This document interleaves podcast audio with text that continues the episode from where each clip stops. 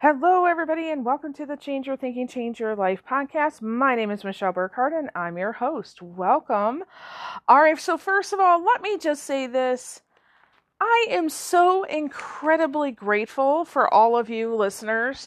Uh, whether you've been listening for years, which many of you have, uh, whether you, uh, you know, spend time with me on your way to work every day, which many of you do, uh, or you are relatively new to the podcast, let me just say this: I am incredibly grateful for you. Uh, you know, when I when I do my regular gratitude lists and I think about the people that um, have really had the greatest impact on me, I do include all of you. And I know that sounds a little weird because uh, from the podcasting perspective, uh, it, it, seems very one way, right? But I have really enjoyed getting to know many of you over the years, not only um, having interactions with you, especially through email, right? So asking questions, but then also offering, you know, here's a suggestion for an episode, um, and then also hearing from people. You know, uh, they'll they'll message me on on Facebook maybe and and say, oh my gosh, I was listening to this episode, and you know, this is this is what I did because of it, and I'm so glad that I did. Right. Um, but there's also this, uh, you know, when I go to a live event, and some of you may know I am in uh, Cleveland this week. Uh, I am going to be presenting my dissertation research at a national conference on Wednesday morning. Yay, I'm very excited about that. Um, and and so it's it's very interesting when you uh, are in person at an event. Uh, people will come up to you and they're like, "Hey, I I listened to your podcast," and all of a sudden uh, it's a, a an immediate friend immediate. Uh, and I love that. So thank you so much for being a listener. Uh, and I would just throw this out there to you as well. If you have find, found any value in this podcast, um, would you consider who in your life might also need to hear the things that we talk about? And just, you know, send them the link and say, hey, take a listen, see what you think. Okay? All right, so this one is an episode about people. All right, the title is They're Driving Me Crazy. So, the last couple of weeks, I've had a lot of interactions with clients, um, all stemming from working with other people. Uh, one of one of the the topics I've been talking about for years is working with challenging people. So I'll give you three examples. All of them are clients. So the one client has a boss who um, is having a habit of throwing this person under the bus. So every week they have a staff meeting, and whenever any problem or issue is, is arising, basically her boss, from a low level of awareness, is is saying everything is her fault.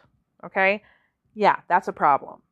Okay, uh, I have another client whose mother um, is really having a hard time with this client's, let's say, lifestyle choices. Uh, her mother is uh, a very deeply religious, Christian, highly conservative person. Uh, and this client is making some choices that seem to be not in agreement, at least not in agreement with what the mom believes. And so uh, it's causing a lot of, of challenges.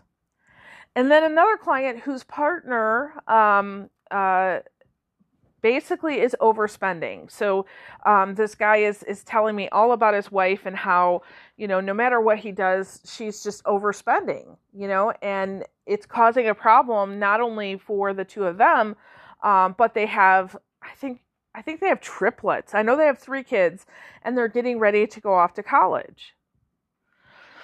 So in each one of these scenarios or situations, the problem is identified as the other person not taking responsibility.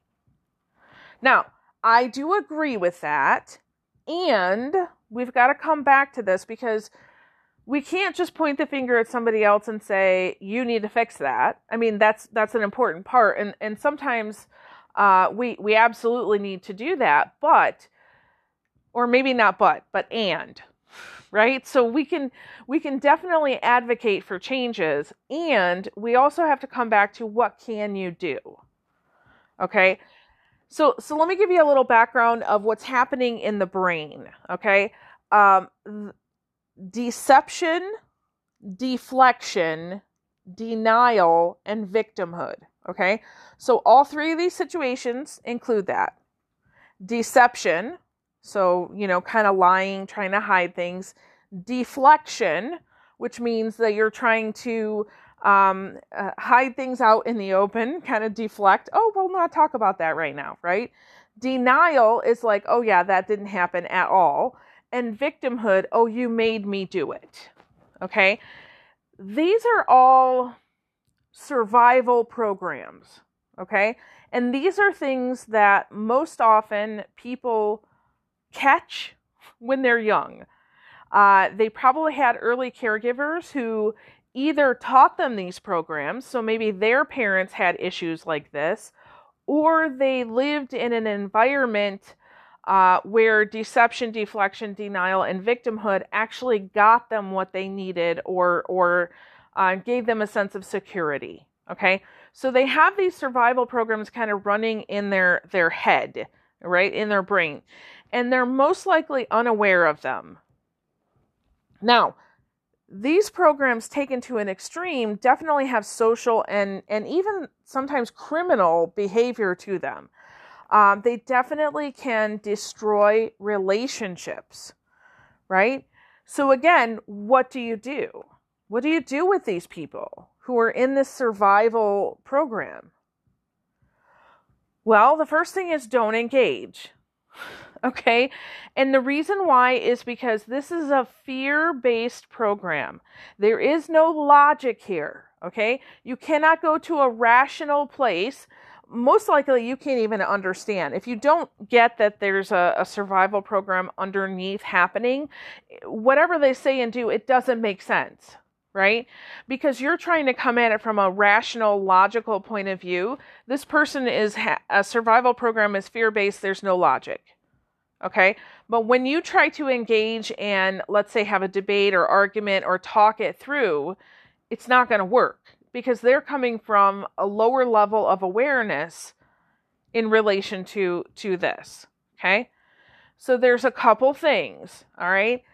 Now first of all you know we're we want we do want to advocate for our needs so i'm going to talk about that in just a second. But after we've done that we need to do a couple things to make us feel a little bit better.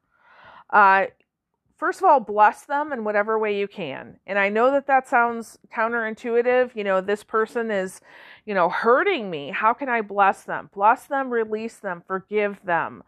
Um, one of the things I keep coming back to over and over again is let them have the perceptions they feel like they need.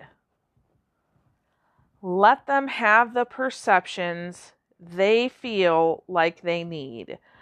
So, these uh, programs that are running are giving them a sense of safety and security. It's like taking away a, a small child's, you know, lovey, their their blanket, their stuffed animal, their their pacifier, right? They've developed this sense of comfort, and so you take away their comfort, you're going to have an issue, probably worse than uh, the original issue, right? That perception is something that they need for right now. So don't try to take away their perception, but going into what do you want instead, okay? Because you can't just have a boss that's throwing you the, under the bus. So what do you want instead? Well, this this client is not only enforcing boundaries in the workplace right now, but she's actively seeking a new job she knows that this boss is is not going to change. And she also knows that she can't put up with this. And so she is looking for a new job. Um, my other client with her mom she loves her mom. She wants to be with her mom. And so one of the things that she's doing is she's limiting her time and exposure with her mom. So instead of being there you know several times a week she she's only going on the weekends um, she is setting boundaries and saying, okay, I'm going to go for this amount of time and then I'm going to leave. Um, she's also telling herself in her head, we're going to talk about this, this, and this subject and nothing else. And if it goes into the other area, it's okay. I'll just, you know, leave. Okay. So she, this is her mom. She still wants to have that relationship, but she doesn't want to get into that area where her mom is shaming her or trying to shame her for her choices. So she's sticking up for herself and still having the relationship. And then my other other um, client who, you know, he, he, has this wife that's overspending. Um, he, he has had several conversations with her um, and he's got a business actually he's got three businesses if i'm correct. He's um, a franchisee owner. Uh, and so he's actually taking steps to separate their accounts. Um, so basically he's um, you know giving her an allowance and she gets to spend whatever whatever is on her card. Um, and if it goes over that's her responsibility so he's not taking away money from her. He's just saying, here you go. And if you want to learn to be responsible with your money, you will. And if you don't, well, that's on you. Right? So he's not saying, sure, I'll I'll just give you the keys to the kingdom forever. He's saying, no, no, we got to create some boundaries here. And he's not trying to uh, solve her issue around overspending. That's for her to solve. So he's protecting himself with boundaries and allowing her to have that experience which she thinks she needs.